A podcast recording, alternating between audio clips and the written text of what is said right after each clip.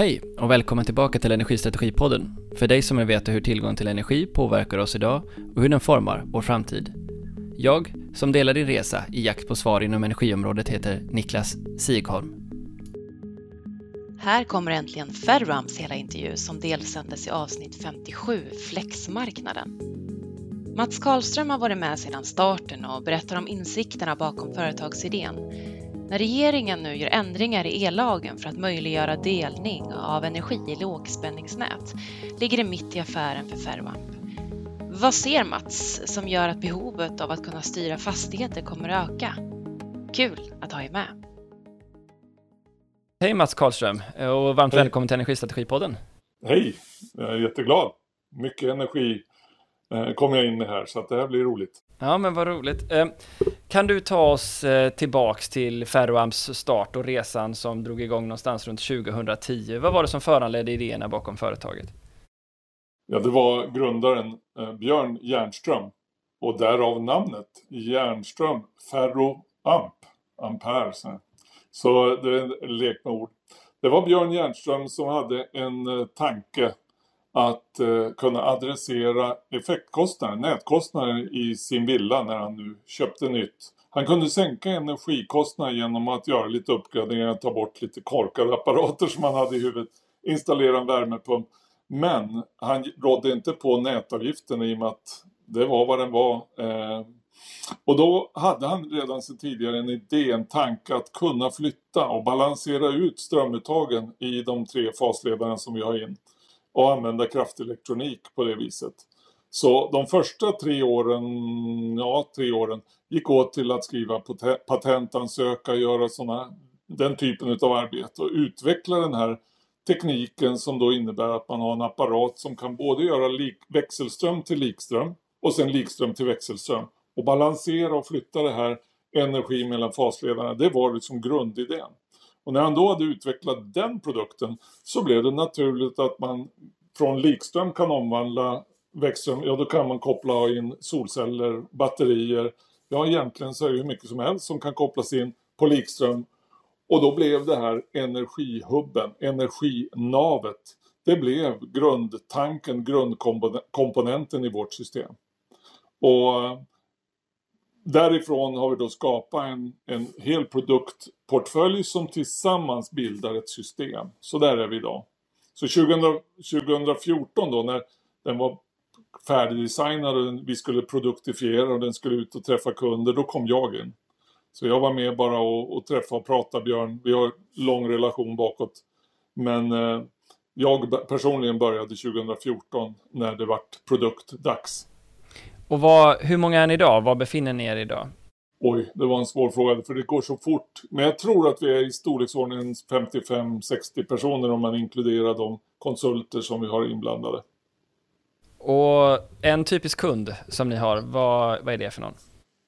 Ja, om man ska börja med det enkla så är det ju villakunden. Eh, fördelen med villakunden är att han fattar sina beslut själv ganska enkelt. Eh, och då tar vi hand om solel på dagen när solen skiner. Vi kan koppla in ett batteri och vi har ju haft ett energilagerbidrag de senaste åren och, och det har gjort att många har valt att köpa ett batteri och då hanterar vi batteriet på kvällar, på dagen och framförallt på vintern.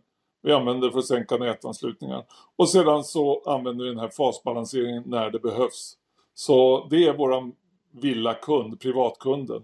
Men vi har också åtminstone 50 procent av systemen som vi säljer, de går till fastighetskunder.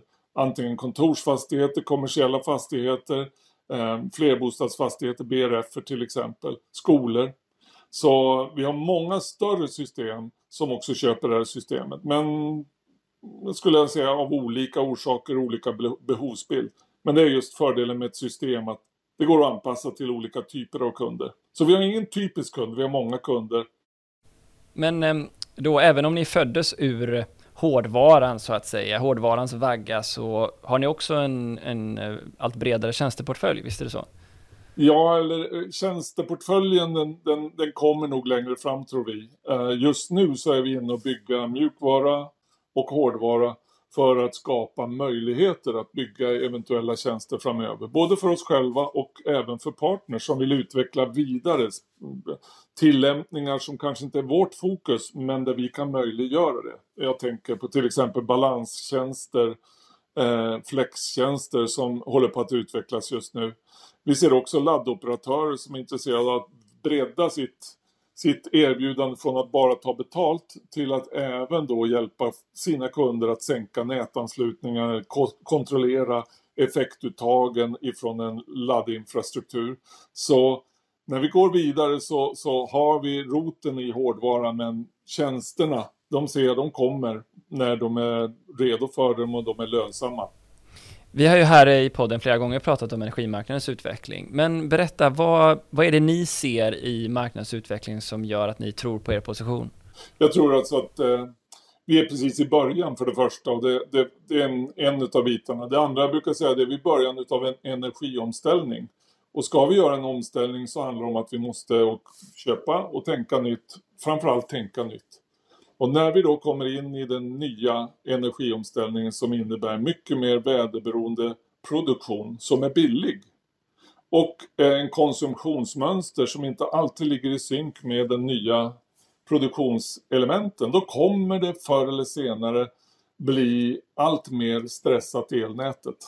Och då ser vi det att Alternativet är givetvis att vi gör som alltid förut att energibolagen står för hela kalaset och vi fortsätter titta på de här två hålen i väggen och bara förutsätta att de fungerar.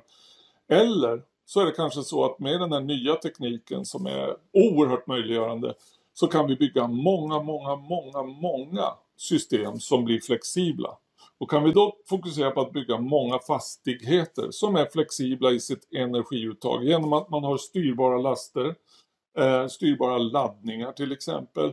Batterier där energin kan lagras och laddas ur och balansera ut kortvariga eller långvariga toppar beroende på hur stort batteriet är. Då ser vi att vi bygger en helt ny dynamik mellan en fastighetsägare och elnätägaren. Och vi möjliggör därför en energiomställning. Men resan är lång, det inser vi också. Men man måste ju börja någon gång. Och det, det känner jag att jag får oerhört mycket bättre gensvar nu de senaste åren jämfört med när vi började 2014 och prata med kunder om det här. Då var det mycket frågetecken. Just det, för en del av, en del av säga, frågorna kring er affär är ju den att är det inte bara de superintresserade energinördarna som sätter in en energihubb i sitt hus? Eh, vad svarar du på när du har den typen av, av, av eh, eh frågor? Ja, alltså, jag går ju igång när jag får en nörd framför nästippen och får berätta liksom alla djupare detaljer. Um, men jag blir lika exalterad när jag möter folk som kanske inte förstår det fysiska eller har umgåtts i den här tekniska världen länge men inser att någonting måste vi göra. Och när man då berättar och försöker lägga ihop pusselbitarna och säga se på det som händer runt om oss. Hur mycket av det här kommer att påverka oss framöver. Då börjar folk lägga ihop saker som inte bara är teknik utan som är man går och tänka igenom själv. Och när poletterna faller ner och man känner en trygghet i, i konversationen att ja men det här är ju rätt att göra, det här är ju faktiskt lika hållbart att vara effektnoggrann som energinoggrann. Alltså att eh, energin, kilowattimmar över tiden, det är ju en jätteviktig bit. Men effekt, hållbarhetsfrågan har vi ju inte riktigt pratat om därför att den är komplicerad. Och då skulle jag säga det att det är minst lika exalterande när jag känner att en person som inte är nörd och tekniker greppar att det här handlar om hållbarhet i långa loppet. Det handlar om att möjliggöra att vi kan hantera ett elsystem och fortsätta med den stabilitet som vi har i elnätet. Vi behöver inte bli offer för elbilar. Vi kan använda elbilar så att de kan rädda elnätet, brukar jag säga. Hur ser ni det här på er tillväxt? Ser ni att eh, trösklarna för att eh, få kundernas förståelse minskar genom att ni får fler affärer? Jag tror att när det gäller ett sånt här företag som vi är och, och tillväxt så är, det, så är det så många olika parallella eh, processer. Allt ifrån vi som företag som behöver förändra vårt sätt att gå ifrån att vara ett ohyggligt innovativt företag och reagera på allt till att successivt bygga in processer, dokumentation och så vidare. Och så vidare. Den är en enorm utmaning för oss som företag. Om vi sen tittar utåt så ser vi att både omvärlden, myndigheters nya direktiv, signalsystemen som, som tutar nu då ifrån Svenska kraftnät och ifrån energibolag och där vi ser nya effekttariffer i Göteborg till exempel som är ganska färskt. Alla de här signalerna tillsammans tutar budskapet som vi försöker adressera. Men sen är det ju då att både installatörer, elkonsulter, fastighetsutvecklare och till syvende och sist normala slutanvändare behöver också omfatta, liksom ta sig över tröskeln in i det här rummet och, och börja förstå, gräva lite grann i det här. Och det ser vi absolut pågår, absolut. För den där positionen har jag tagit så jobbar ni inte med egna elinstallatörer primärt utan ni har gett er ut på en utbildningsmission i Sverige. Ja, att få absolut. stora delar av Sveriges elinstallatörer att hänga med på den här utvecklingen. Berätta lite grann om det är du snäll. Ja, jag, jag, brukar säga det att idag så surfar vi väldigt mycket på solcellsrevolutionen. Och då får vi automatiskt både säljare, eh, affärsutvecklare och installatörer som redan är ute och installerar solceller. Och med tanke på att vårt system tar hand om solenergin när solen skiner så handlar det väldigt mycket om att utbilda de här säljarna eller installatörerna att med vårt system så kan du både ta hand om solelen, alltså ersätta den traditionella solelväxelriktaren och bygga in både en längre relation med kunderna där du kan eh, Eh, erbjuda ett långsiktigt värde, inte bara sälja en produkt och sen så dra vidare till nästa kund. Utan det här blir inledningen utav en relation där kunden behöver hjälp att eh, installera laddboxar, eh, laddstolpar att hjälpa till och, och, kanske när det blir dags för batterier, när det blir ekonomiskt försvarbart för just den här kunden. Och då, då ser man att en viss typ av de solelinstallatörerna konverteras så sakteliga från att vara rena solel till att börja leverera system. Och det ser vi, det är ena biten. Den andra biten är mer självklart kanske, när vi går till en elektriker som har uppgifter att ta hand om elsystemen hos sina kunder att vi då ger dem nya verktyg, helt nya dynamiska verktyg som inte bara är passiva produkter utan dynamiska systembyggen. Då märker vi att även de traditionella installationsfilmerna ser att mm, här är ett nytt sätt att kunna gensvara. Och där kan man väl säga då att den första resan den drivs av ett stort intresse av sälj. Den andra resan drivs av de företag som inser att om inte vi stiger in och börjar leverera mer än vägguttag och kontakter och laddboxar utan börjar bygga relationer, då kommer någon annan in och tar den rollen framför näsan på oss. Och det är dynamiken. Sen ser vi energibolag också. Där, där är det ju många som kanske hanterar, i mitt tycke, hanterar det här med solel som är ren produktförsäljning baserat på att de är ett energibolag och är liksom trovärdiga i, i frågan men kanske inte drar nytta av att de också skulle kunna vidareutveckla sina relationer med kunder genom att leverera den här typen av systemprodukter som i fas 2, efter att man har sålt det, också kan bli en resurs en hjälp för dem i, deras nät. Så även där ser vi lite trögare men vi ser att det börjar röra sig hos vissa energibolag som som säger hm, nu måste vi göra, annars kommer någon annan och tar framför näsan på oss. Just det, och så lite samma sak är det med, med laddstolpar då tänker jag. Absolut, absolut. Och där är ju så att laddstolpar installerar oftast elektrikern eller någon som säljer laddinfrastruktur.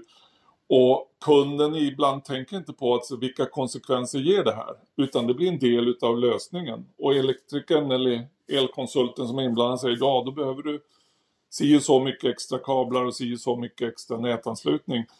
Och till syvende och sist sitter en fastighetsägare med en nota som blev betydligt dyrare i själva driften. Man har löst det fysiskt på ett gammalt sätt. Och vi menar det är där man kan tänka annorlunda. Att både leverera kraftfull och flexibel laddinfrastruktur, en BRF eller en fastighetsbolag. Det går att göra men samtidigt bygga in kontroll och möjliggöra så att det här inte bara skenar och att laddningen blir vår akilleshäl som energisystem. Du nämnde ju förut eh, Göteborg Energi som ett exempel när de nu ändrar sin tariff och man går ifrån eh, ampersäkringskostnad och istället tittar på det eh, högsta dygnsmedelvärdet på effekten som en prissättningsindikator. Hur viktigt för er är den typen av förflyttning hos energibolagen för er affär, tycker du? Ja, alltså, vi adresserar båda de här två olika eh, funktionerna. Både det med säkringstariffer, det gör vi med den här fasbalanseringen. När vi går in på de här effekttarifferna då kan vi förstå att nätbolagen vill göra det. För att det är en stark signal för att just hålla jämnare last över dygnet hela året om. Det handlar inte bara om den kalla dagen i februari. Utan här vill man hålla en jämnare och en enklare balans. Och det kan du bara lösa med laddstyrning eller laststyrning eller batterier. Så för oss är det självklart intressant om den utvecklingen sker och så anpassar vi vårt budskap till just de kunderna som sitter med den typen av effekttariffer. För då är det batterier i första hand det handlar om. Och där, när de sitter kvar i elnät, alltså vanliga säkringstariffer, ja då är det fasbalansering tillsammans med batteri som gör att du kan flytta de här momentana elförbrukningskostnaderna ner ganska ordentligt. Okej, okay, så ni har ju uppenbarligen då tänkt er att, eh, om jag förstår det, nu får du rätta mig om jag har fel, men en viktig del av er affär är att sälja naturligtvis hårdvaran och göra en marginal för att kunna utveckla bolaget på det. Eh, och det andra är tjänsteutvecklingen. Eh, hur vilka typer av, eh, liksom, hur ser ni den här marknaden utvecklas? Är det en, är det en ja. hockeyklubba eller är det bara en, en linjär stigande allt eftersom? Eller hur, hur, ser ni detta? Och är det bara unikt för Sverige eller bredda gärna marknadens förståelse ja, för oss? Ja, ja. Nej, alltså det, det, här är en hockeyklubba, absolut. Eh, vinkeln på infasningen i den här hockeyklubban, det är ju en, det är ju en annan sak. Och även vad ska vi säga, kostnaden eller eh, förtjänsten att delta i de här tjänsterna, det kan också variera och eskalera. Eh, om man tänker sig att eh, vi som företag gör det här möjligt att via en anslutning in i huset kan du adressera väldigt många olika ska vi säga, effektresulterande eh, eh lokala laster. Då öppnar vi upp för väldigt många partners. Vår intention är inte i första hand att vara görare där ute. Eh, utan vi tror att det är en dynamisk utveckling, affärsutveckling. Svenska kraftnät förändrar regler nu som ändrar helt och hållet hur vi kan koppla in och hur vi kan göra affär utav att fastigheter är anslutna från den 1 januari nästa år. En sån sak är ju enormt möjliggörande för oss. Vad tänker du på då? Kan du beskriva vad det är du menar? Då? Ja, tidigare har det varit så att när man ska vara eh, en aggregator, eh, det vill säga någon som levererar tjänsten att styra många batterier ute i husen och gör ett värde av det. Då har det varit reglerat på ett sådant sätt så att du måste gå till en energihandlare som är balansansvarig som sen ska göra affären upp. Det har varit en ganska komplicerad affär fram till 1 januari där man avdramatisera det. Jag kan inte gå in på alla detaljer där. Men man har förändrat med syfte och det är det jag tycker jag får gåshud när jag pratar om det därför att när vi tittar då på Svenska kraftnät, de ser det här behovet. De ser också vad flaskhalsarna är. Ibland kan vi tycka att det tar tid att de ändrar sig och påverkar det här. Men de ser att det här måste vi göra. Sen finns det på Sen finns det liksom tyckare överallt i, i, i Sverige som tycker både dittan och dattan. Men de som är verkligen behov, de har gjort en sån här förändring för att avdramatisera och möjliggöra att många byggnader ska vara. Och det här har ju Svenska kraftnät skrivit i sina rapporter de senaste 4-5 åren att vi måste ha mer utav det här. Och så gör de någonting. Nästa steg nu tycker jag det är Energimarknadsinspektionen som också gör allvar och, och möjliggör att vi får många som börjar att tänka i de här banorna. Att det blir signal, signalen når fram till vanliga användare. Det du nämner nu och tänker på, det är den nya rollen Balance Service Provider som kommer från 1 januari, visst är det så? Korrekt korrekt. Uh, och det, det, är ju egentligen affären då, att du, du ska kunna hjälpa till att balansera frekvensen i elnätet, inkommande utgående energi. Och det är ju något som, ett exempel då, som folk inte riktigt förstår att eh, elsystemet är ju som en ballong och ballongen kan inte spricka för mycket. Måttet på hur mycket vi gör av med och producerar det är frekvensen. Och där har vi då möjligheten till varenda nätanslutning ligga och mäta. Vi vet exakt vad frekvensen är i hela elnätet och kan därmed eh, svara mot behovet om affärsmodellerna ovanför finns. Och det här är bara ett av de exempel som finns på framtida affärsmodeller. Eh, och, men kanske den tydligaste nyttan som vi ser att vi behöver bringa med många, många batterier.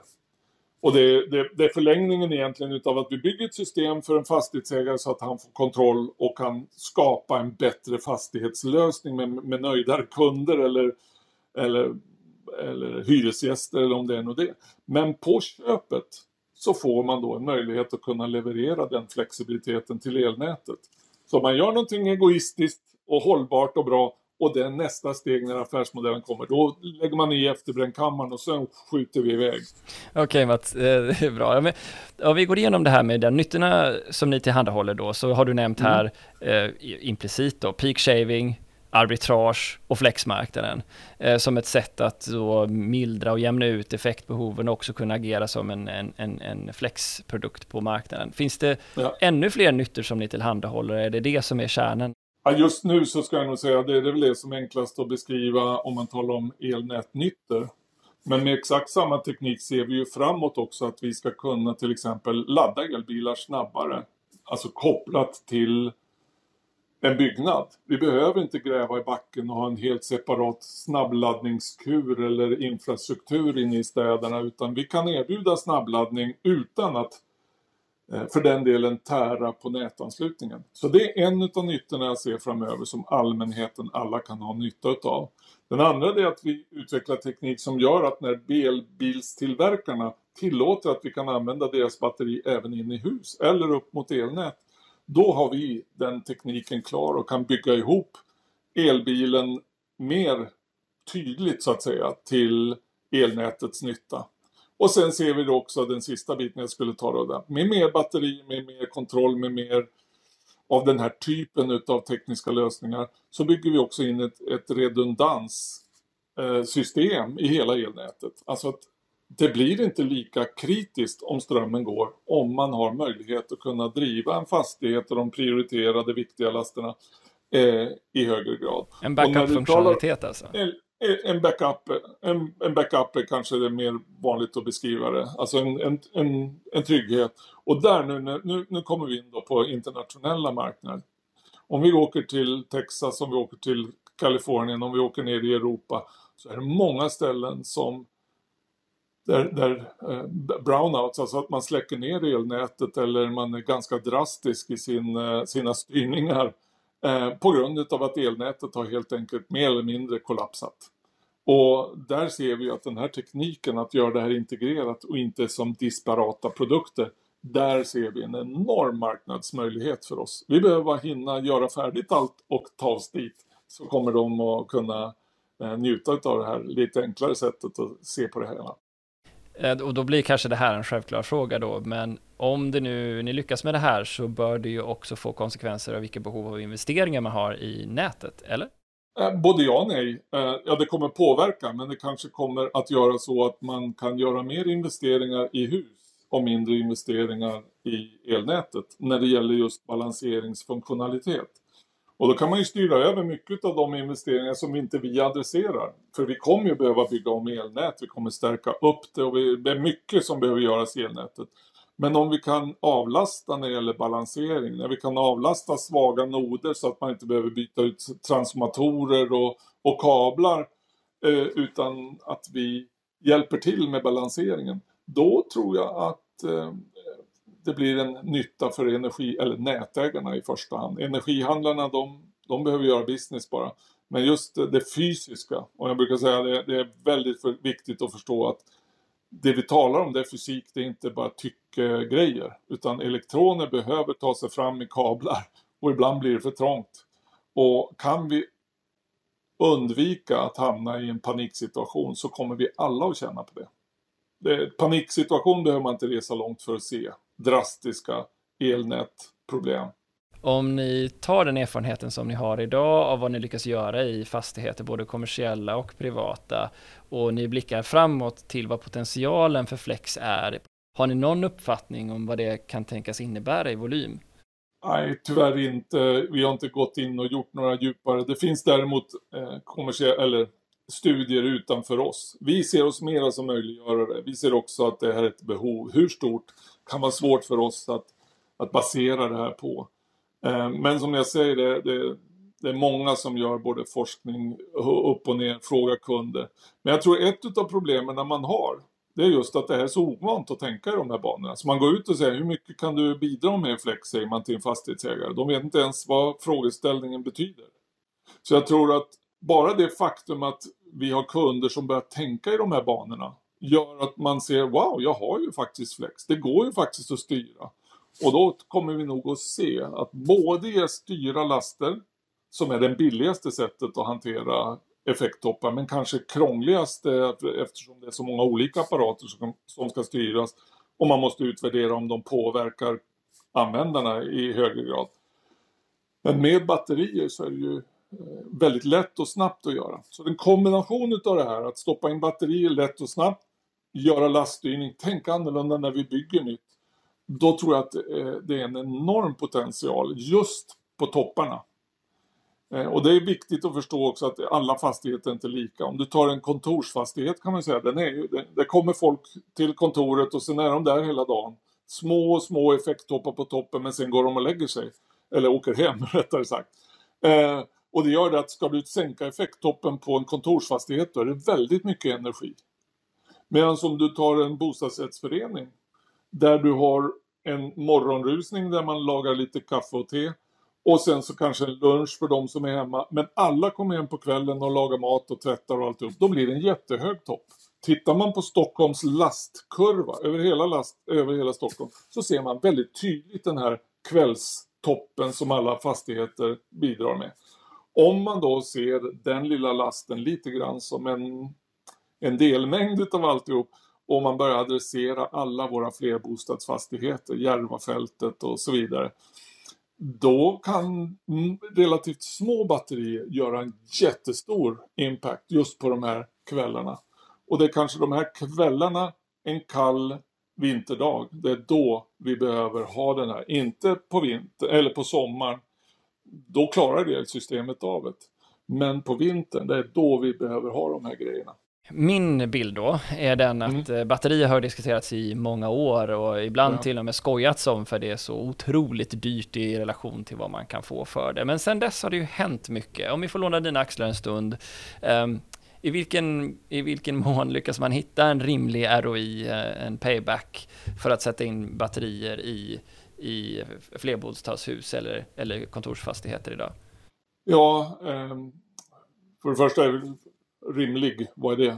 Men jag skulle nog säga det alltså att eh, om du har en bostadsrättsförening som har så kallad IMD, individuell mätning och debitering, det vill säga att nätanslutningen som BRF får betala för innefattar den här effekttoppen som är på kvällen. Då är det relativt lite energi och det är energin i batteriet som kostar pengar. Då har du relativt lite energi som du kan mata ut på kvällarna och du kan göra det konsekvent. Då har du en återbetalningstid som, ja beroende på vilken nätägare igen, för det, tarifferna kostar olika mycket, men om vi tar de stora, de tre stora, då kan det röra sig att under de här kvällstimmarna så kan man ju se att med tanke på effekttariffen så under den värsta timmen så kostar ju faktiskt energin 100 kronor per kilowattimme. Eller 80 kronor och istället för en krona. Och det är viktigt att förstå, så som effekttarifferna ser ut så betalar vi energi, men vi betalar just för den här högsta timmen. Och kan vi konsekvent mata ut, då är vi hemma redan där. Om vi sen kan göra det att eh, det som jag talade om tidigare, balanstjänsterna. När det kommer igång nu, då kommer de balanstjänsterna som då normalt sett är de mest lönsamt i alla fall vad vi ser idag. Det är typ mellan 10-11 på kvällen till 4-5 på morgonen. Kan vi hjälpa elnätet under den tiden där de tjänsterna är extra mycket värda, då kan du halvera den här återbetalningstiden ganska snabbt. Och vi är precis på tröskeln att det här ska nu ske tack vare de förändringar som har införts eh, den första januari. Så med Krafthem till exempel som har kunna utveckla sitt system väldigt nära eh, Svenska kraftnäts förändringar. De är redo att hoppa på det här. Och det de behöver det är företag som oss och kunder som köper vår teknik för att det ska kunna blomma ut fullständigt. Så att eh, det här med eh, vad kommer först, höna eller ägget? Ja, det, det, där är, det där är klurigt för nu har vi hönan och ägget, det är vi, det är Svenska kraftnät, det är Krafthem, det är många aktörer. Men när det blir moget, då, blir det, då kläcker ägget sig. Och då, då behöver vi inte fundera så mycket. Vi pratade lite grann om energibolagen och deras liksom, eh, position och, och, roll i det här tidigare. Men vi har ju också en allt mer ändå konsoliderad eh, fastighetsmarknad med några väldigt stora aktörer där ute, fastighetsägare. I vilken mån har de börjat förstå och agera på de här frågorna som du ser det? Ja, det är väldigt svårt att säga generellt, men det, några av dem har ju verkligen lutat sig framåt. Eh, när det gäller solceller så tror jag nog att vi, eh, när vi talar om de här eh, Rikshem och eh, vi talar om Riksbyggen, vi talar om flerbostadsfastigheter, så är det väl mer eller mindre självklart att det finns med i upphandlingsdokumenten idag. Så det är en normal grej. Däremot så finns det ingen ser jag då, ingen detaljstyrning om hur systemen ska liksom kopplas ihop och hur man ska ta hand om effektkontrollerna. Ehm, det, det, saknar jag fortfarande hos de här stora, utan det är fortfarande, om man tar det generellt, så ser man solceller som en apparat, det vill man ta och då köper man solcellsväxelriktare och så blir det en solcellsapparat som går när solen skiner. Eh, andra vill köpa batterier och då vill de ha ett batteri. Så, mm, jag, jag säger väl att det behövs mera utav att man förstår systemfunktionerna. Och när de, när de här fastighetsägarna, de teknikcheferna hos de stora inser det, då är de bulldozers. Jag menar, då, då kan de få till en förändring väldigt snabbt. Därför att det är de som talar om för elkonsulten och systemleverantörerna att vi vill ha fokus på det här med effektflexibiliteten det kommer inte utav sig själv. Det kommer absolut inte om man skickar in och skriver gamla typer utav upphandlingsdokument. Därför att då får man apparater som gör sin grej. Man måste vara tydlig att man vill ha en systemlösning för att leveranskedjan så att säga eh, ska anamma det och genomföra det. Men om jag förstår det rätt nu då, så kan jag få det klart attraktivt, även om vi inte betal, talar om exakta återbetalningstider, att installera solceller med batterier tillsammans med sina, sina eh, exempelvis laddstolpar eh, på sin fastighet idag. Både som privatkonsument och som, som flerbostadshus. Absolut. Och, och allra helst, alltså redan idag, även om det är trubbigt just idag med de tariffer som gäller idag, men vi förstår ju att om bara två, tre, fem år så kommer de här tarifferna öka. Och talar vi återbetalningstid så kan man om man vill eh, inse att de här priserna kommer att, att stiga framöver. Och då kommer det, den här återbetalningstiden i verkligheten bli ännu kortare. Om man vill vänta på att de här priserna finns, ja då startar man när lönsamheten är där. Eh, och börjar att bygga då. Om man börjar bygga nu för att man förstår att det här kommer, då har man redan ett fastighetsbestånd där man kan då dra nytta av den här tekniken. Så återbetalningstid, framtidssäkerhet, strategiska värden, hur prissätter man det? Men jag skulle nog säga det att ja, redan idag så är det när du tänker system, då är lönar det sig eh, att stoppa in batterier.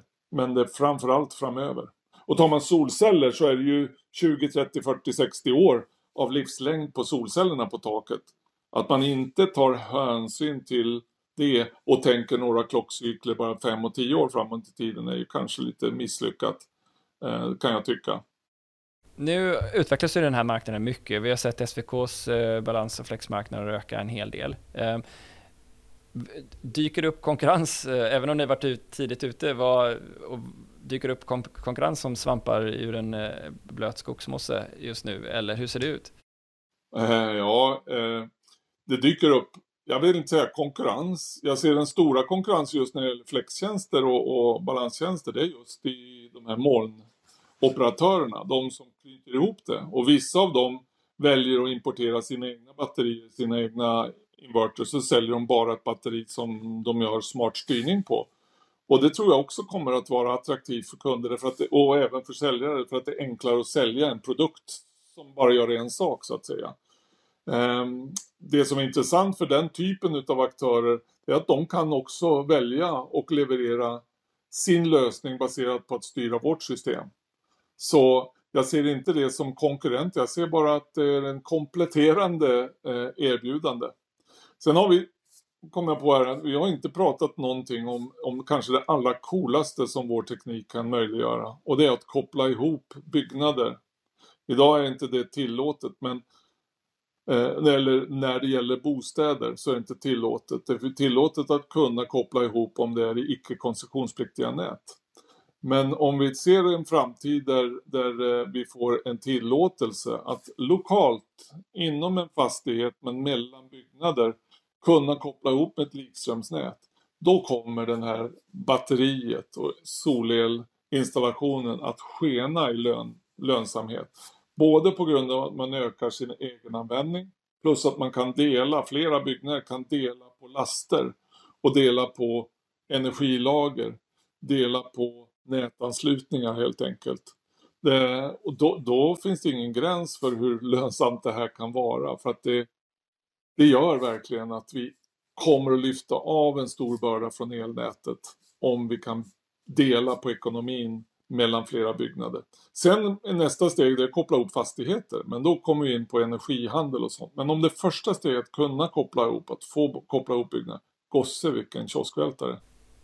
Men eh, inom energi är det ju ofta så, jag tänker nu resonerar jag högt här, men eh, det hade ju varit mer effektivt om vi hade valt att då samla alla solceller på en, eh, en åker och koppla ihop den med likström, precis som att sätta ett stort batteri i stan och sådär. Men hur långt kan man dra den tanken? För då kommer du tillbaks till gemensamhetstanken kring hela systemet. Jag tror absolut att, eh, att det kommer också att vara en del av framtiden. Mycket därför att energin från solceller blir billigare. Och om vi stoppar ihop det med batterier så kan du leverera och styra din produktion. Problemet är det att intäkterna bara kommer ifrån den, eh, från den intäktskällan att skicka ut elnätet egentligen den stora dynamiska nyttan för en fastighetsägare att det är ju att kunna använda så mycket av den här producerade energin själv så att du liksom gör dig oskadlig när det gäller framtida energipriser. Och det har vi inte heller talat så mycket om, vi har talat om balanstjänster men man kan ju förutse och titta på hur elpriserna har varit under det senaste året som har fluktuerat våldsamt.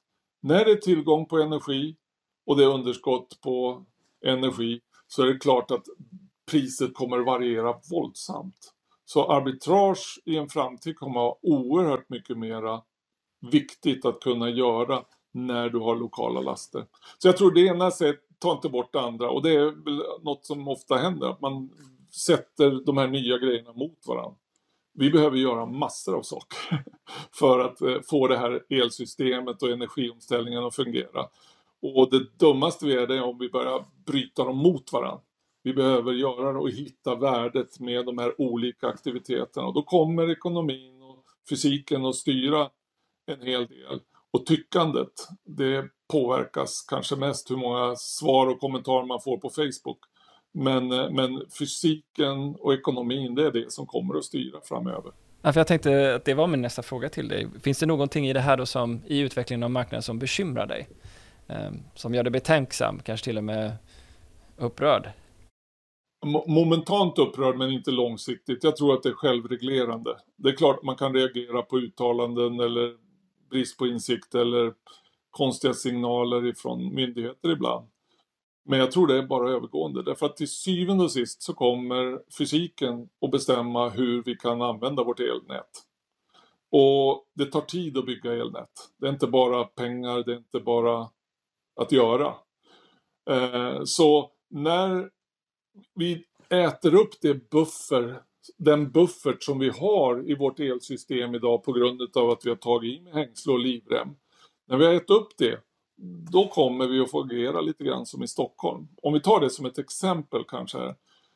I Stockholm här så var ju elever tvungna att säga nej till, eller är fortfarande tvungna att säga nej till många konsumenter som vill antingen bygga nytt eller öka på sin nätanslutning när de bygger om en ett kvarter eller en, stort, en stor fastighet i innerstockholm.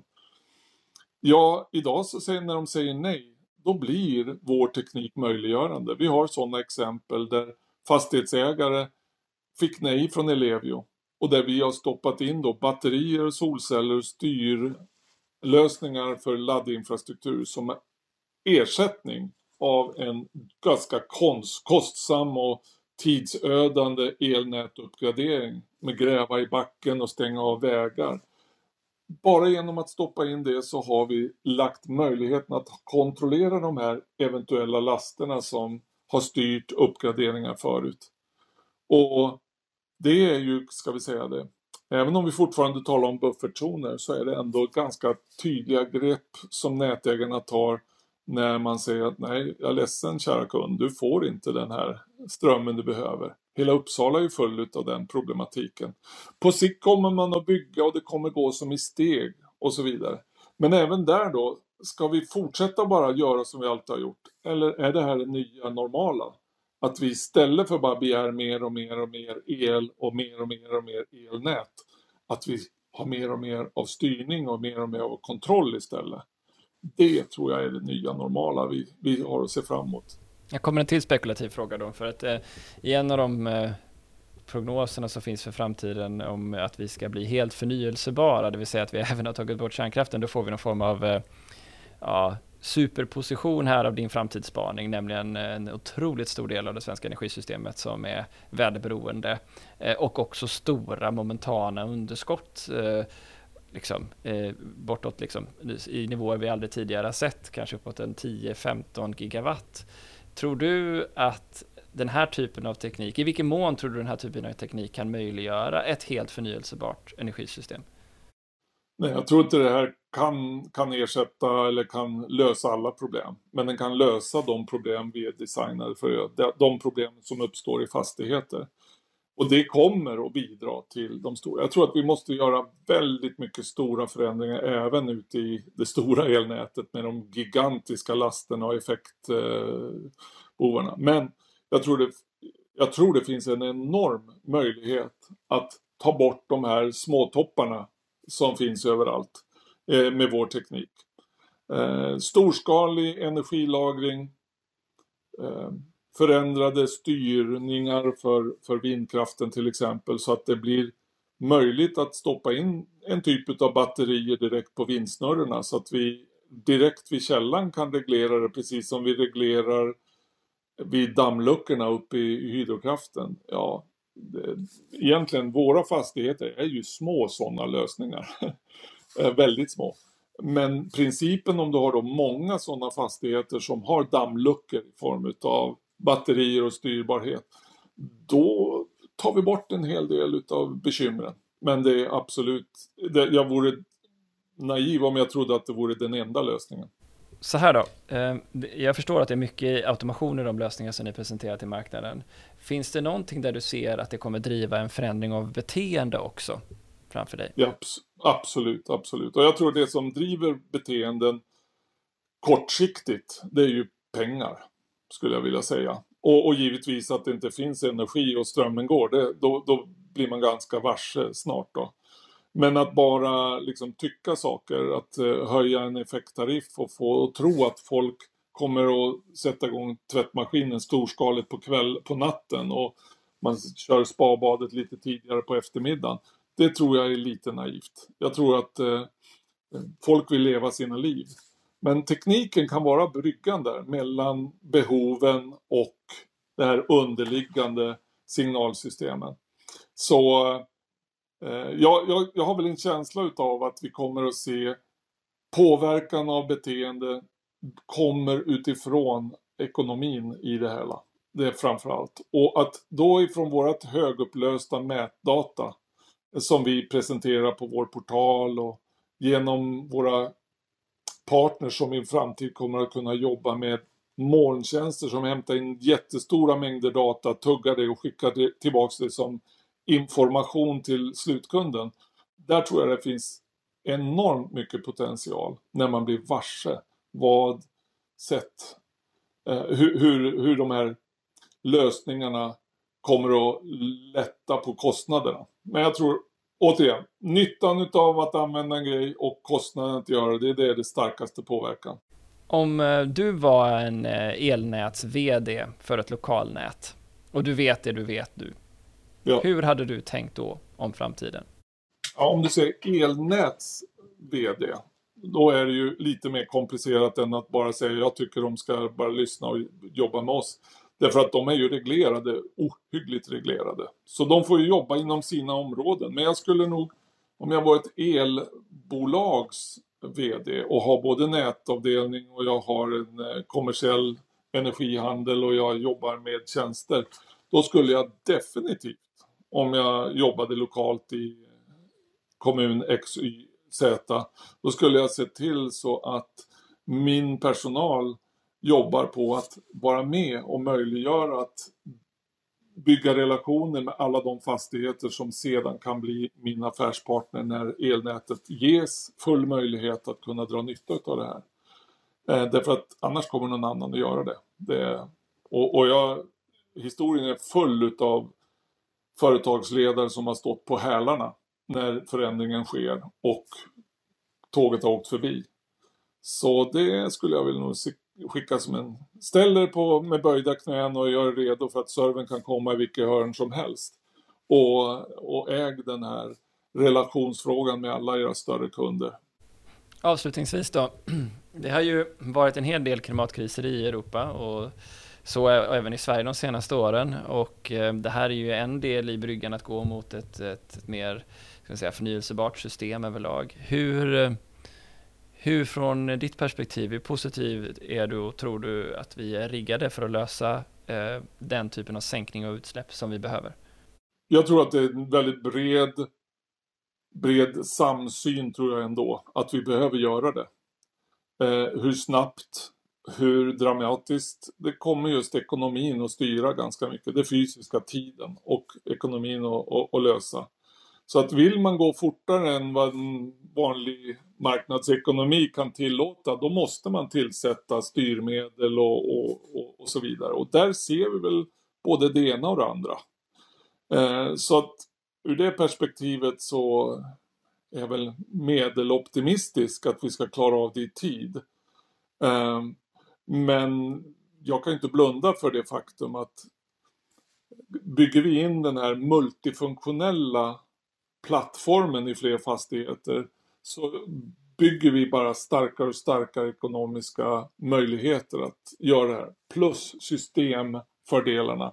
Och den tredje varianten att om någonting tråkigt händer med lokala elsystem, med mikronät, så bygger vi också en, med en större osårbarhet mot ett ganska sårbart system som vi har idag. Det behövs inte mycket. Jag har bott i Florida när Hurricanes har gått igenom och, och sett hur omöjligt det blir att leva egentligen om man inte har el. Och det behöver vi förstå att även här i Sverige att det, det, det skulle bli ännu värre för oss. Du Mats, eh, tack så hemskt mycket för att du var med i Energistrategipodden. Ja, det oerhörd glädje. Jag är oerhört glad över det arbete som ni gör. Podden produceras av Sigholm, er partner för förändringsprojekt och digitalisering inom energibranschen. Besök oss på våra sociala mediekanaler för att diskutera avsnittet vidare.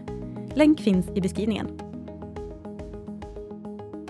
Skulle du vara intresserad av att samarbeta eller jobba med oss kring de här intressanta frågorna? Gå då in under karriär på vår hemsida för att läsa mer.